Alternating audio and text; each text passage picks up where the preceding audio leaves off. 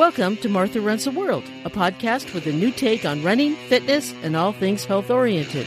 I'm Martha Hughes, your host, and each week I present a new topic that is of interest to all runners. You already know that Martha Runs the World has a Patreon page, and now I have merchandise to offer. If you sign up at the $10 a month level, you'll get one of the brand new Martha Runs the World buffs. They look great and they're very practical right now. It's just a little something to say thank you. Signing up at any level gives you access to exclusive episodes that are not available anywhere else. You can go to martharunstheworld.com and click on the Patreon button for more information. Welcome to episode 92 of Martha Runs the World. My guest today is Natalie Langsdorf with the organization Girls on the Run. Girls on the Run help girls find a place of their own. It gets them running. It's a great organization. It does a lot of good, and I will have her explain it, which she can do a lot better than I can. It's going to be a great interview, a lot of fun, and I really enjoyed talking to her about all the help she does. Anyway, here is Natalie Langsdorf of Girls on the Run. Will you welcome to the program Natalie Langsdorf, who's a program director with Girls on the Run of the Bay Area. Hi, Natalie. How are you? Hi, Martha. Doing great. Happy to be here. Great. I am very happy to have you on the show. Uh, now, Girls on the Run, for those who aren't familiar, what is the organization and how do they get started? Yes.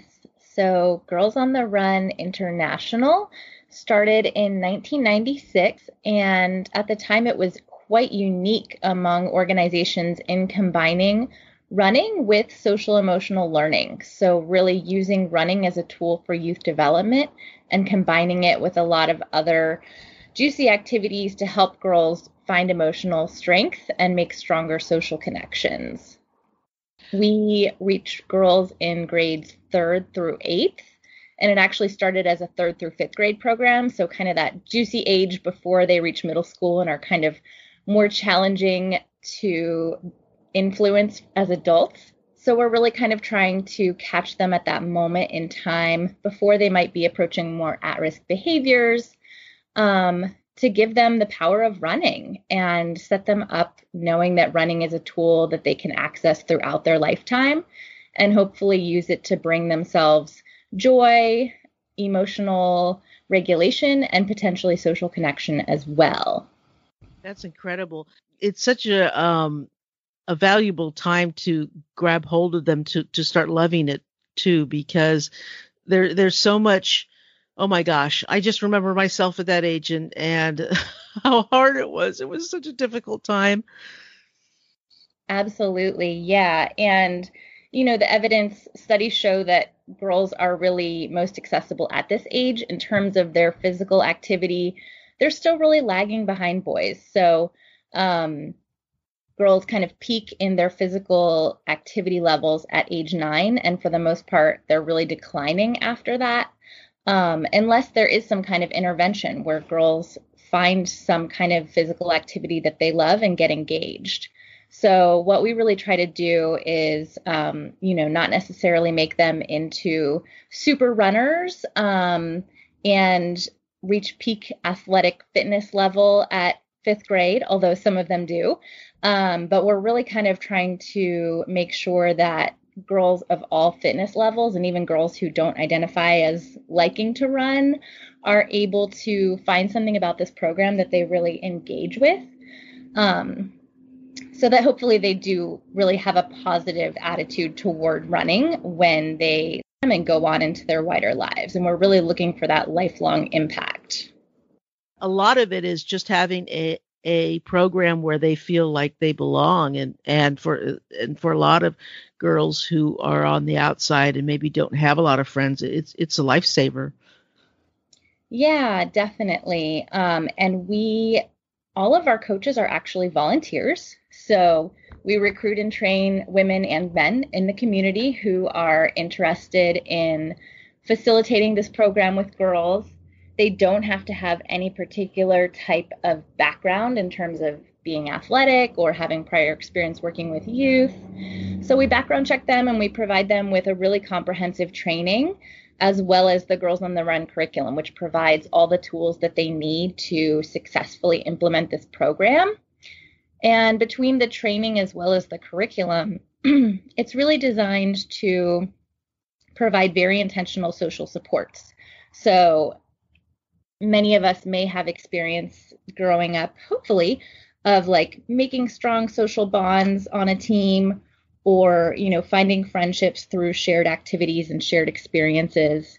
We're basically trying to take that one step further. So we're really building in conscious connection, conscious relationship building, and having the coaches think about the way they build relationships between themselves and the girls, as well as the way they facilitate relationships between the girls on the team.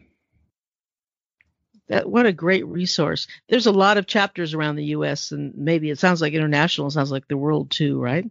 yes, well, got a few chapters in Canada, so that does make them international.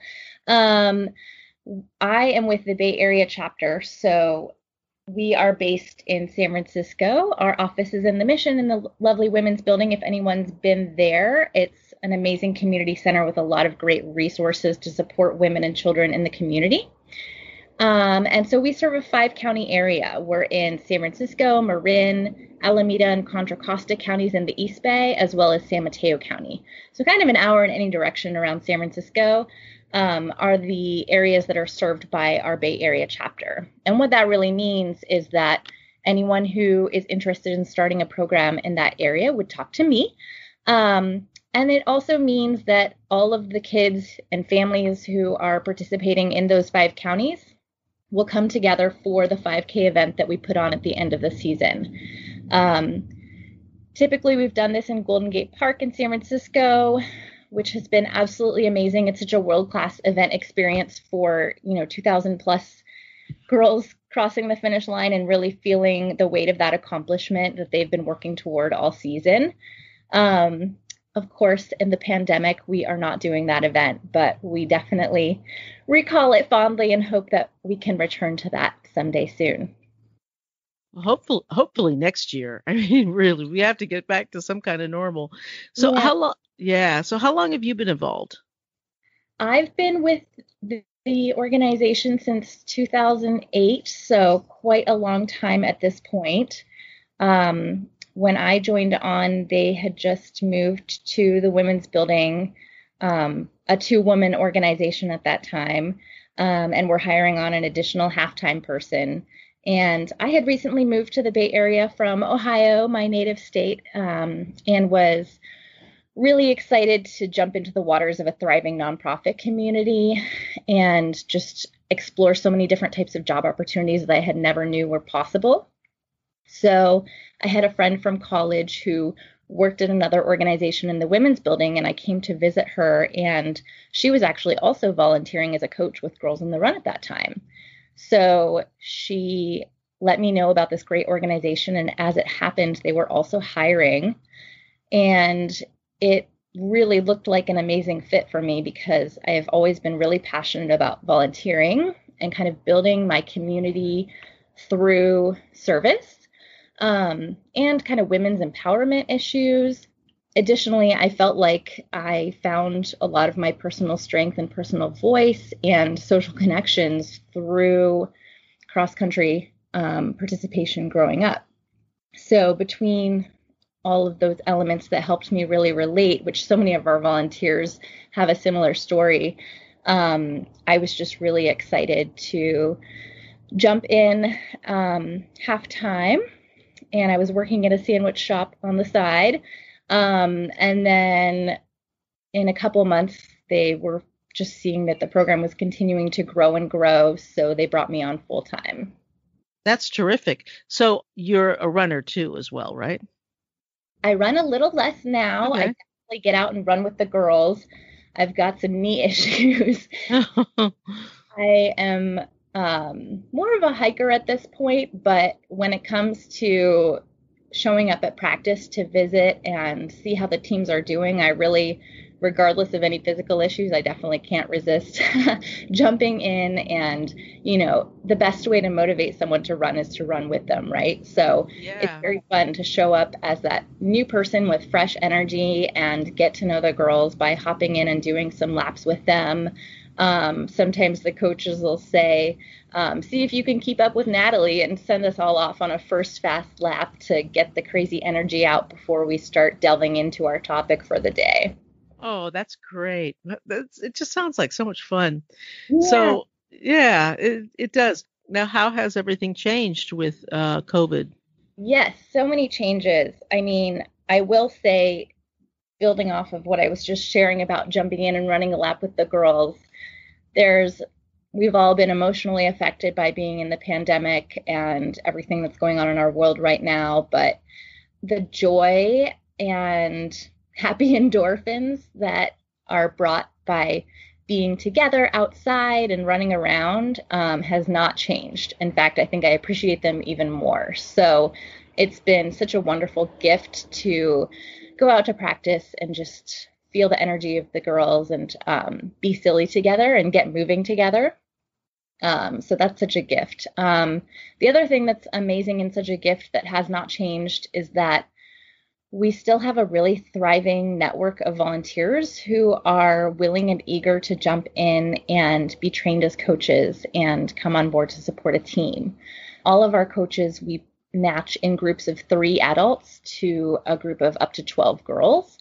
Um, so I've just been so amazed that even with like the fires and the pandemic, you know, we have many safety policies and procedures in place to ensure that everyone feels good about what they're doing.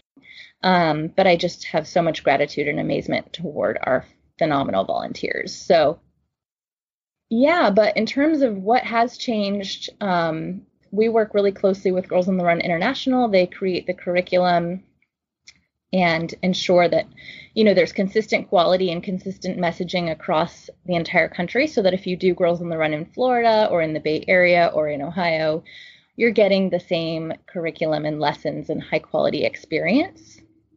And they were able to adapt the curriculum so that we could be really flexible to meet the needs of the current environment. Um, our prior partnerships have been with schools because those are kind of the community hubs for kids and families and schools are very challenged right now, of course, by having to switch their entire operations to remote learning. Um, so they really don't have the bandwidth to facilitate partnerships with outside organizations such as Girls on the Run, no matter how much it would benefit their kids. Um, and even for families going back to school in the fall is just always a busy, crazy time it was definitely a scramble to figure out how we were going to launch our fall season of Girls on the Run. We have all these great changes to the curriculum that I mentioned. Um, we basically have the capacity now to seamlessly transition between an in person or a virtual model. So, if for some reason there was a rainy day or a smoke day or somebody had COVID symptoms, we could go immediately to a virtual model so that people are still connecting with their team, still experiencing Girls on the Run.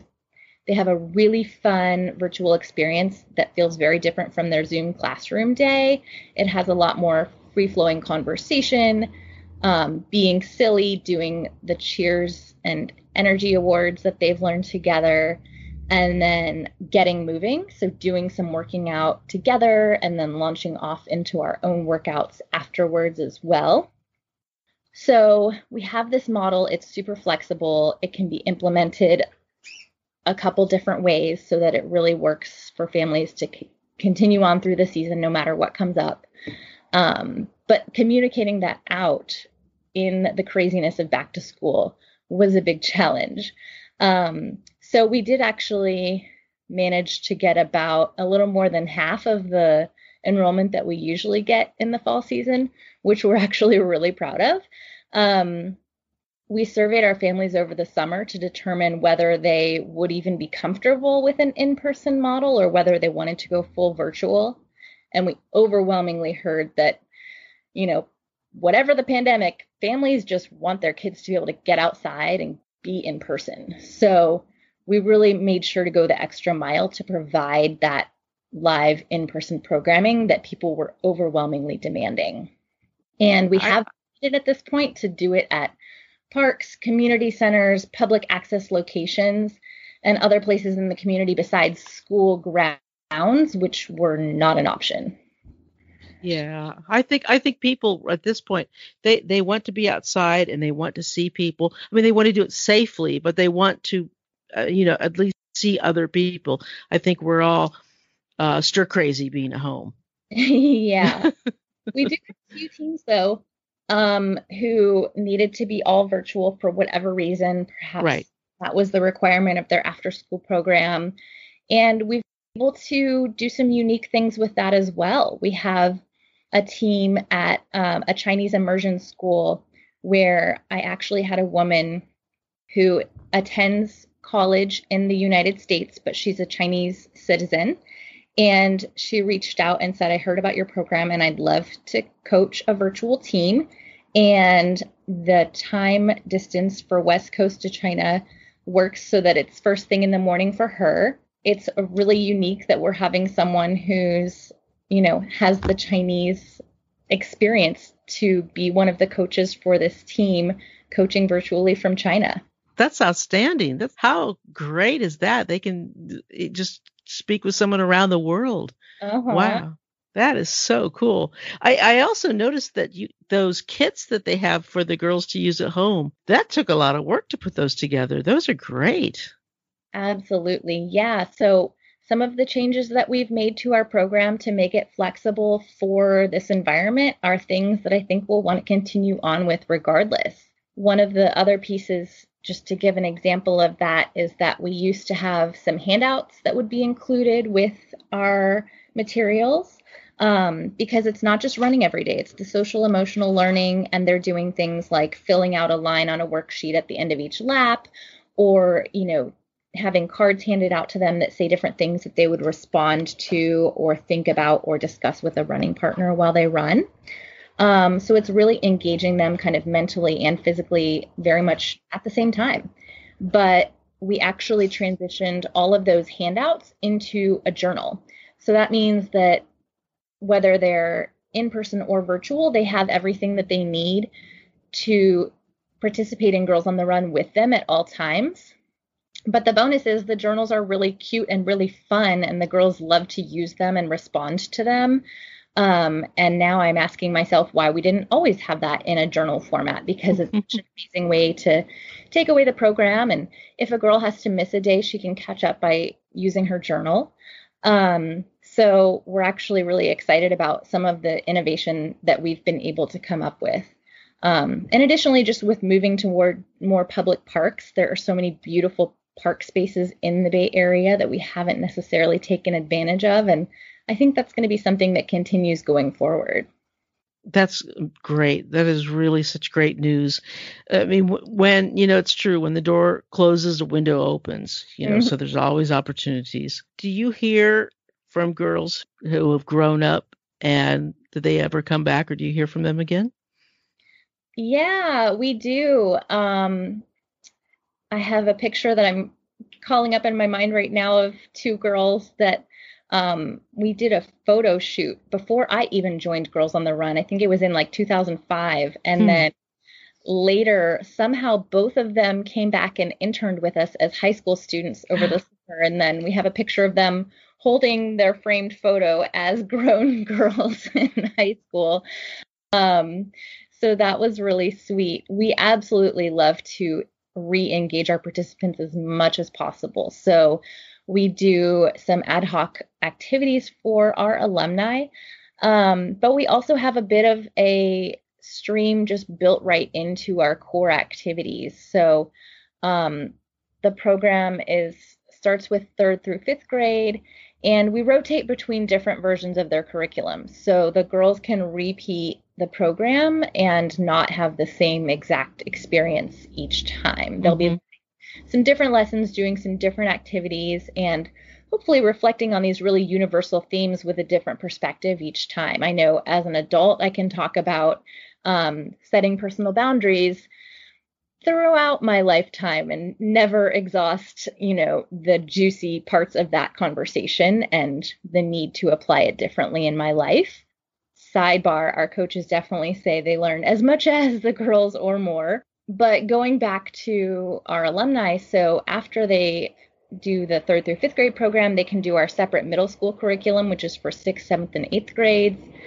We also have junior coaching opportunities in high school, and we love to engage junior coaches as well.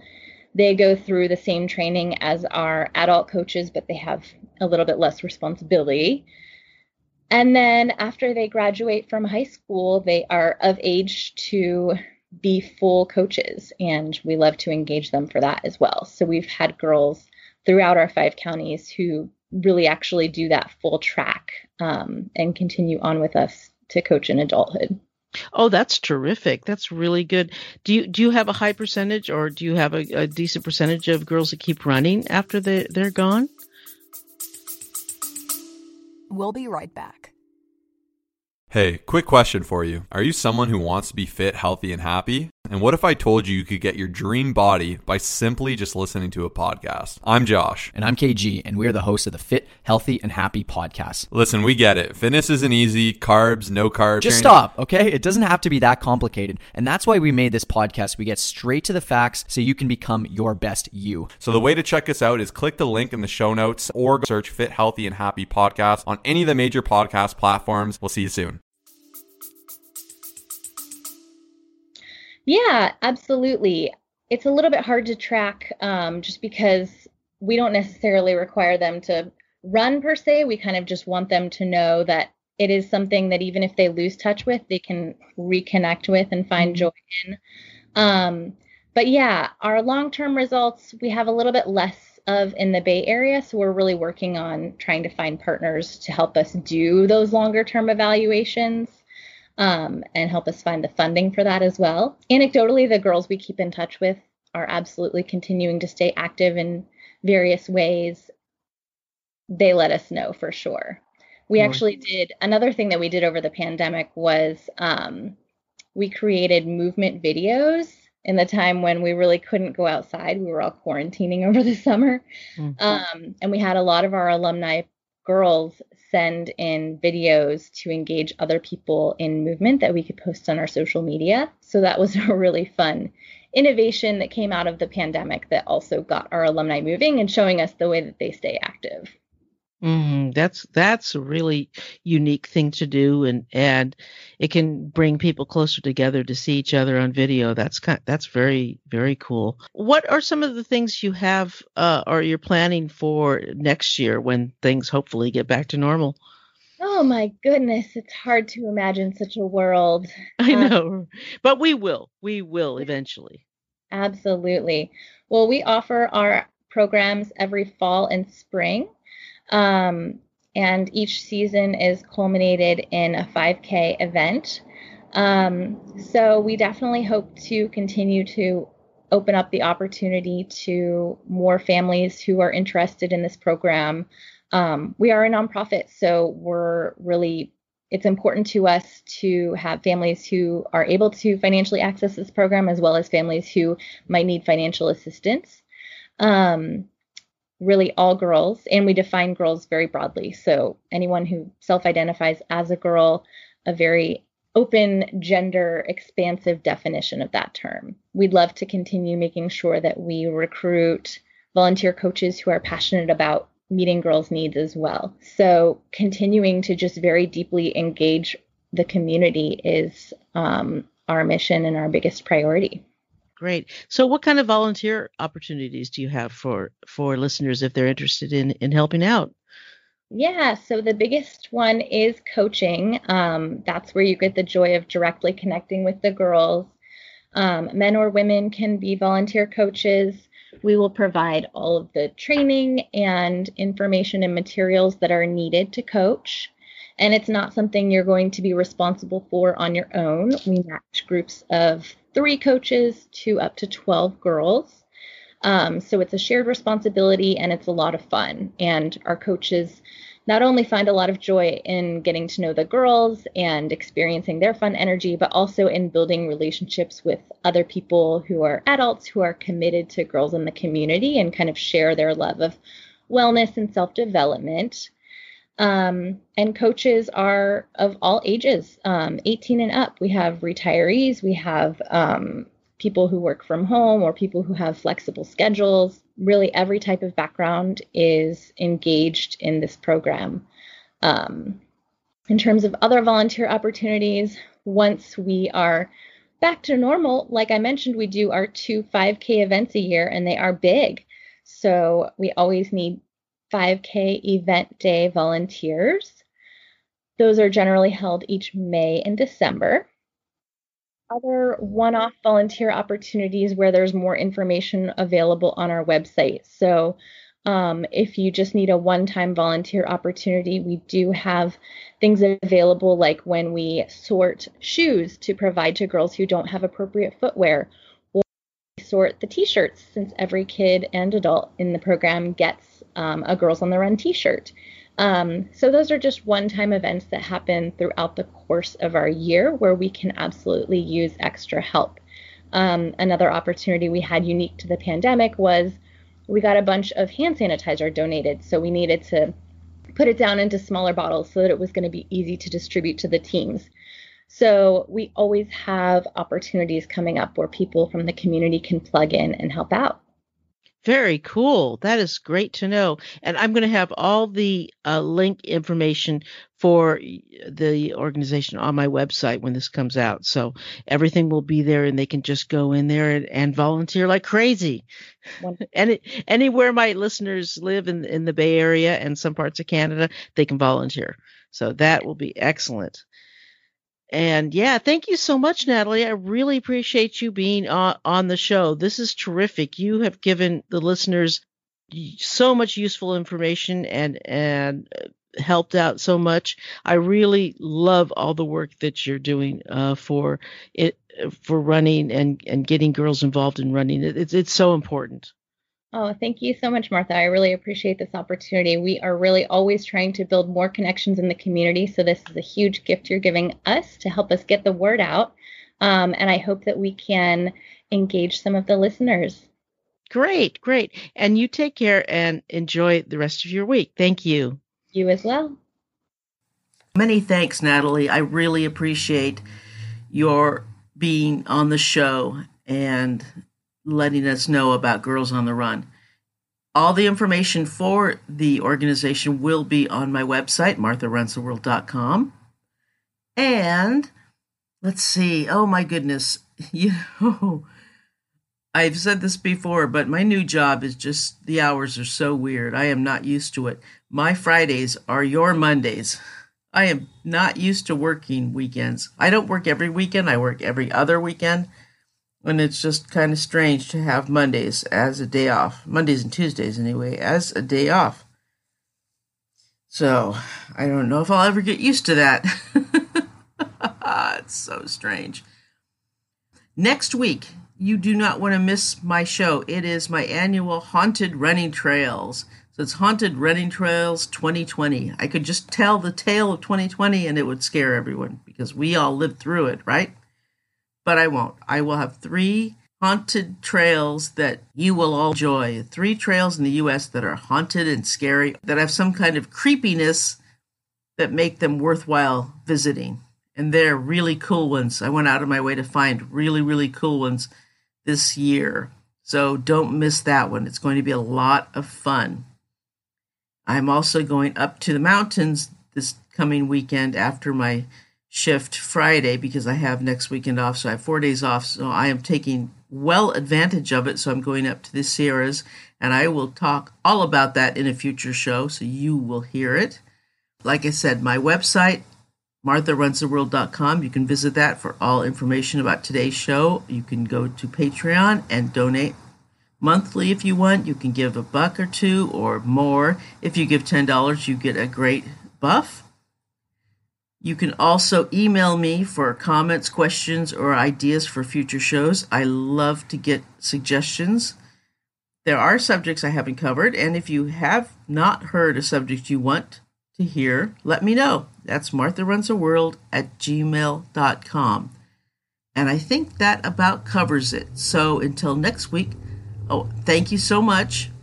Thank you very, very much for being part of my audience. I really appreciate you. I, I do very, very much. So until next week, let's tie up our shoelaces and go for a run.